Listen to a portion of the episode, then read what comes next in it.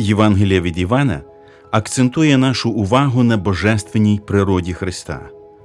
Вчення про божественність Христа є невід'ємною частиною Євангелії, яку ми покликані проголошувати по цілому світі. Хто є Бог і як його можна знайти, як його можна пізнати і як він працює сьогодні. Відповіді на всі ці питання ми знайдемо, познайомившись з Ісусом Христом. Саме на сторінках Євангелії від Івана Він промовив: Хто мене бачив, той і батька побачив.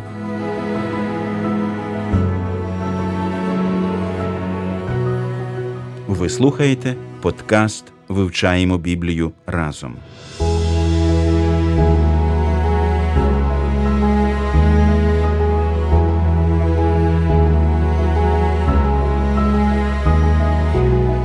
Вітаємо всіх, хто приєднався до нашого спільного вивчення Божого Слова, і нагадуємо, що сьогодні ми відкриваємо восьмий розділ Євангелії від Івана, і разом з вами його готові досліджувати Олександр Чмут, Ростислав Бабенко і Віталій Мар'яш. Особливістю восьмого розділу є історія порятунку Христом жінки, взятої в перелюбі, яку юдеї привели до Христа. Вони хотіли в черговий раз його спокусити. Ісус проявив божественну мудрість і, не порушивши закону, виправдав грішницю. Це в черговий раз наголошує на важливій істині, яка пояснює мету приходу Христа на землю. Ця істина записана Євангелістом Матвієм. Син бо людський прийшов, щоб спасти загинуле. Ми помолимося перед тим, як розпочати наше вивчення. Наш милосердний Отче, ми прославляємо Твоє святе ім'я. Господи, ми е, дуже вдячні Тобі за прихід в цей світ е, Твого Сина, нашого Спасителя. Ми вдячні Тобі, що Ти послав Його. І як бачимо, що так багато людей чинили спротив, не приймали Христа. І ми вдячні Тобі, що Ти, Господи, відродив нас до цієї живої надії, бо це не з бажання людини, не з нашого власного бажання. Це, Господи, по Твоїй волі. Ми стали дітьми Твоїми, нам дана влада називатися Твоїми дітьми. І ми вдячні Тобі, що Ти, Господи, прийшов в наше життя. Молимось, щоб слова з Євангелії не тільки нас збудовували і зрощували в нас віру. Ми просимо про багатьох тих людей, які не розуміють, хто такий Христос ще не повірили в нього. То ми просимо за них, нехай ці слова закличуть і подарують їм віру в те, що твій син є це Божественне Слово, посланий Месія, наш Спаситель. Це все ми просимо для Його слави, щоб Його царство ширилось тут на землі. Амінь.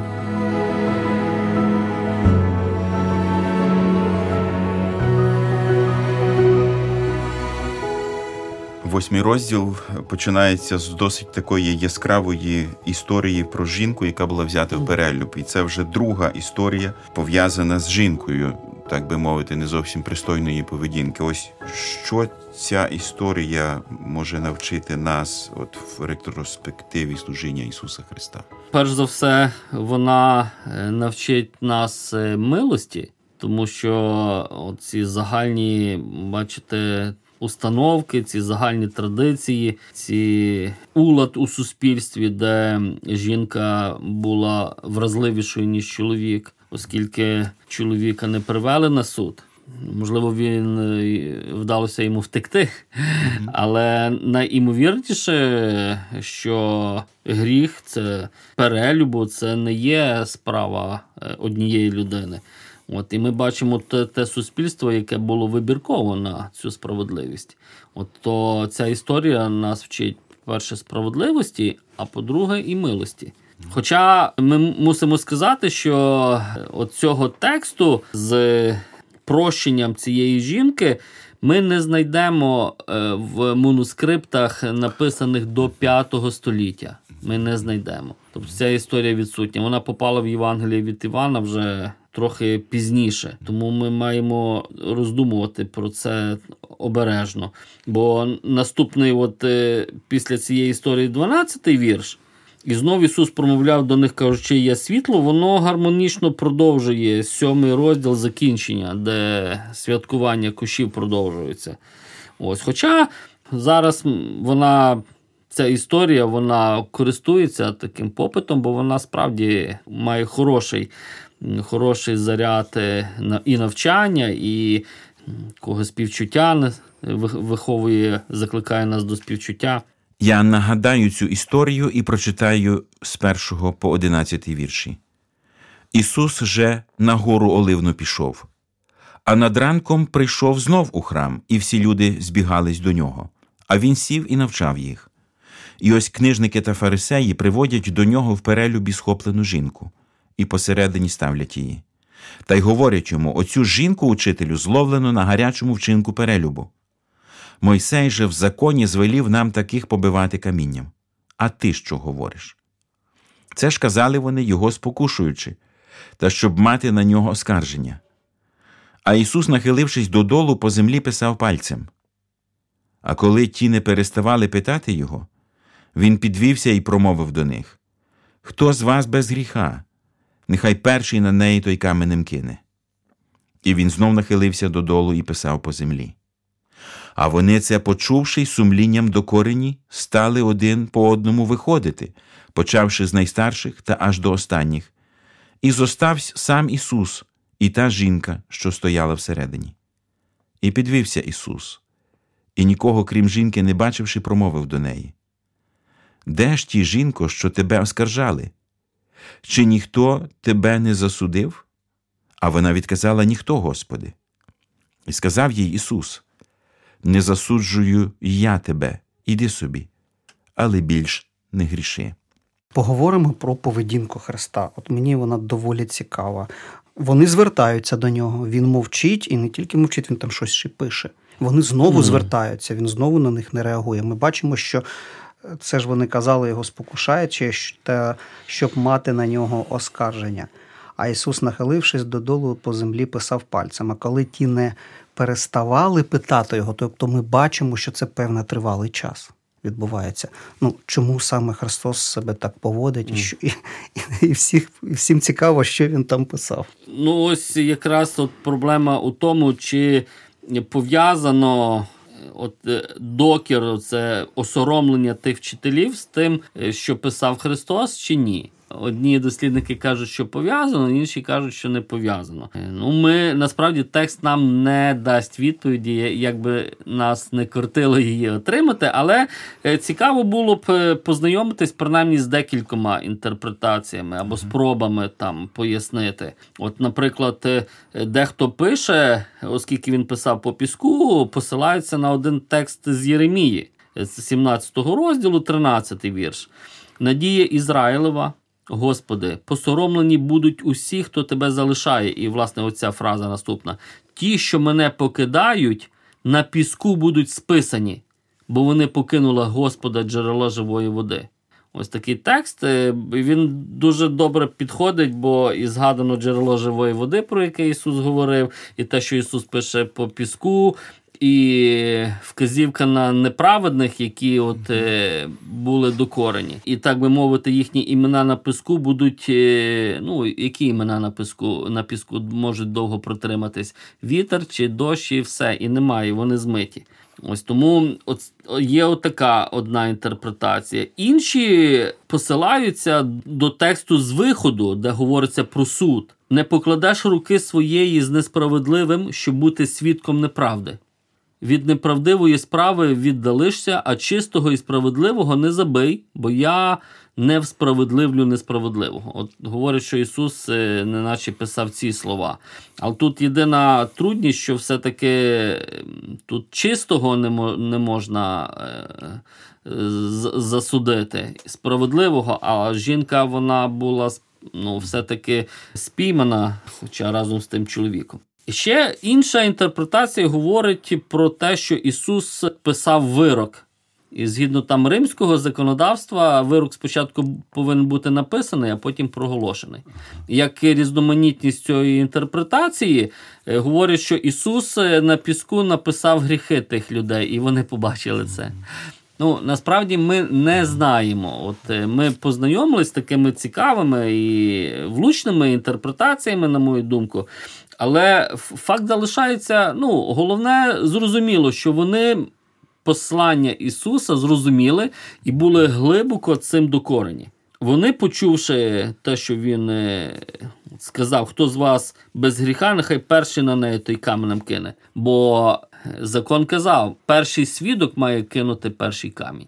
От, можливо, це вказує, що вони привели, не будучи навіть свідками, ми не знаємо. Просто там е, хотіли так е, несправедливо, просто, можливо, знали, що така жінка. Хоча сказано, що спіймано на вони сказали спіймано на гарячому. Але чи повинні ми довіряти цим словам їхнім? Ми ми не знаємо. Але можливо, Христос ось е, якраз показав їм, що вони так само винні у такому ж самому гріху. І тут просто показує це моральне падіння тих авторитетів, які готові засудити жінку, а потайки робили таке саме. В свою чергу я хотів звернути увагу ще на таку річ, як час, коли трапилася ця пригода. Текст говорить нам, що Христос щойно повернувся з Оливної гори, де він провів ніч в спілкуванні зі своїм небесним батьком і почав навчати в храмі. І одразу ж після цього він зіштовхнувся з серйозною спокусою з боку книжників і фарисеїв. Ця історія навчає нас тому, що близьке спілкування з небесним батьком не гарантує нам уникнення від спокус, але спілкування з небесним батьком дасть нам сили і мудрості перемогти спокуси, як це було з Христом. Він вийшов абсолютним переможцем в цій спокусі. І це означає, що ми також зможемо отримати повну перемогу у будь-яких випробуваннях, якщо ми черпатимемо сили в Отця Небесного. Це запорука наших духовних перемог. Якщо говорити про те, що саме сталося з цією жінкою, яку зловили на гарячому і привели до Христа, то варто зауважити також на тому, в який саме час це трапилося. Нам відомо, що це було десь в останні дні свята кучок. Українцям не потрібно розповідати, як євреї веселяться на свята. Очевидно, що вино тут відігравало неабияке значення, і трапився гріх, звичайно. І ця жінка стала жертвою саме цих веселощів. Партнера не привели разом з нею, тому що, можливо, він втік, а можливо, був одним з тих, хто і привів її до Христа. Цього також не потрібно відкидати. Поведінка ж самого Ісуса і Його відповідь в цій ситуації насправді вражає. Христос не пішов супереч Мойсеєвому закону. Те, що він сказав, очевидно, мало вплив також і на серце грішниці. Вона зрозуміла свою провину, але при цьому він її не звинуватив. Таким чином, в Христі одночасно поєднується і суд, і милість, і це все для того, щоб врятувати людину. Це було основне завдання приходу Ісуса Христа на землю спасіння грішників. Він і сьогодні пропонує спасіння кожному, хто готовий відгукнутися на Його заклик. Але умова, яку ставить Христос тим, хто приходить до нього, однакова іди собі, але більш не гріши. Цими ж самими словами Христос звертається і до нас сьогодні. Якщо ми зустрілися з Ним особисто, у нас має розпочатися нове життя з новим напрямком, протилежним гріху. Пам'ятаймо про цю заповідь Христа.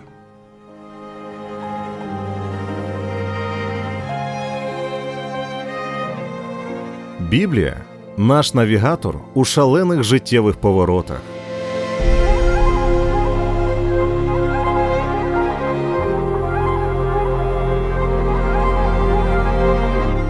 Ми продовжуємо читати восьмий розділ далі, з 12-го вірша. І знову Ісус промовляв до них, кажучи: Я світло для світу. Хто йде вслід за мною, не буде ходити у темряві той, але матиме світло життя. Фарисеї ж йому відказали Ти сам свідчиш про себе, тим свідоцтво твоє неправдиве.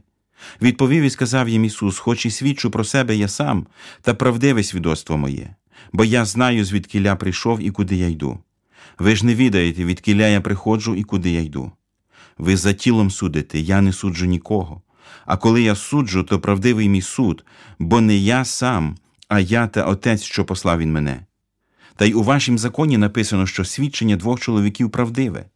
Я сам свідчу про себе самого і свідчить про мене Отець, що послав він мене. І сказали до нього вони, де отець твій? Ісус відповів: Не знаєте ви ні мене, ні мого Отця. Якби знали мене, то й Отця мого знали.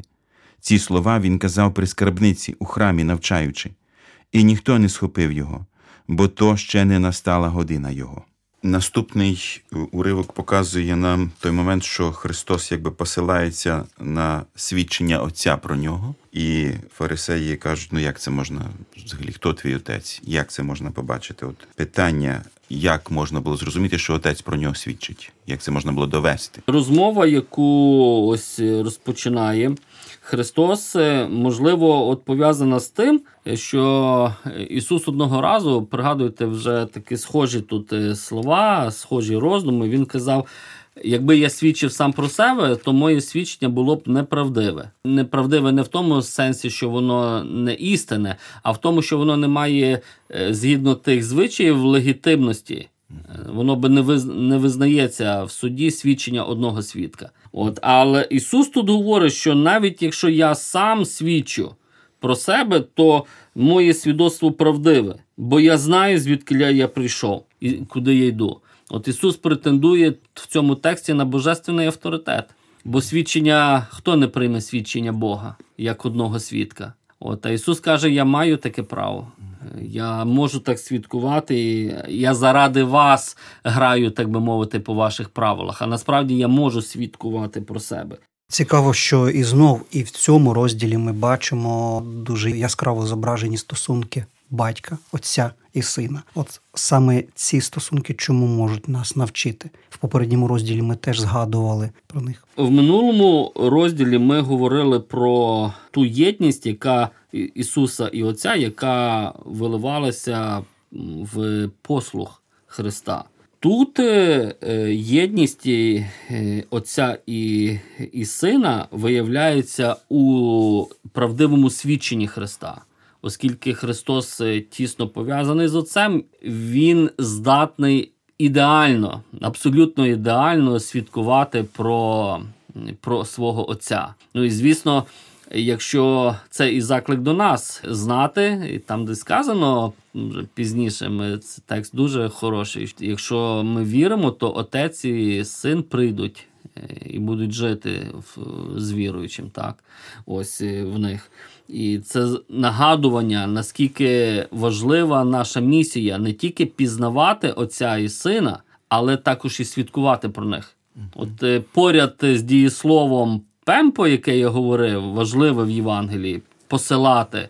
Оце е, дієслово мартюрео, свідкувати це також ключове слово. Через те, що Ісус має ідеальну єдність Отцем, Він може ідеально свідкувати. Власне, тому і Дух Святий, маючи ідеальну єдність з Сином, може ідеально свідкувати про Ісуса.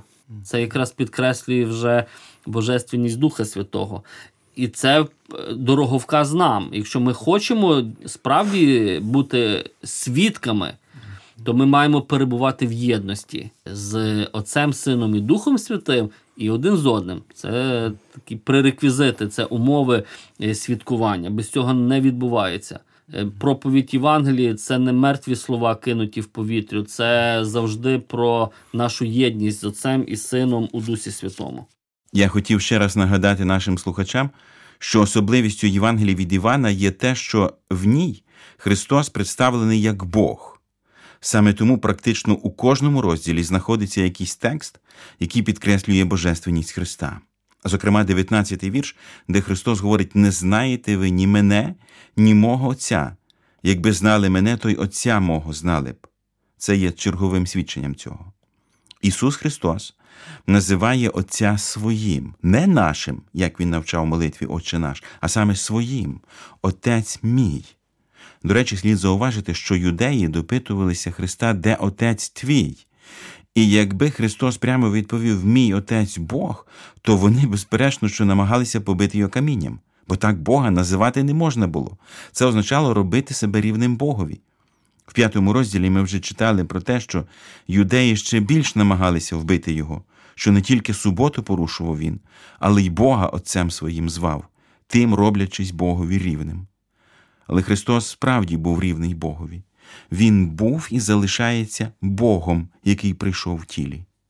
В цій розмові Христа з юдеями для нас також стає очевидним факт, що пізнати невидимого Бога можливо лише через пізнання Його видимого образу Ісуса Христа. Так як про це написано далі в посланнях, наприклад, у посланні апостола Павла до Колосян 1.15. Він, тобто Христос, є образ невидимого Бога, роджений перш усякого творива. Христос це видимий образ Божий на землі. Тому кожен, хто шукає Бога, мусить пізнати Ісуса Христа, тому що Він і є Богом. Цього навчає нас Біблія. І, зокрема, Євангелія від Івана, в якій, я ще раз наголошую на цьому, Ісус Христос представлений як Бог. Далі, у цьому ж розділі, в 25 му вірші, Христос на питання юдеїв, хто ти такий, відповість недвозначно той, хто спочатку, як і говорю я до вас. Той, хто спочатку, це і є Бог. Завершуючи наше сьогоднішнє вивчення, хотів би запитати вас, шановний слухачу, чи зустрілися ви вже з Христом, як зі своїм Спасителем і Богом? Чи повірили в те, що Він прийшов на землю задля того, щоб спасти грішників? Якщо досі ще ні, поспішіть примиритися з ним сьогодні. Запросіть його в своє серце. Господь Бог бажає жити в вашому серці. Дозвольте йому це зробити. Поспішіть до Христа сьогодні, і нехай поблагословить вас Господь Бог.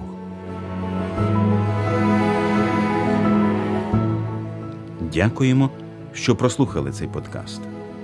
Ви можете підтримати наше служіння за реквізитами в описі.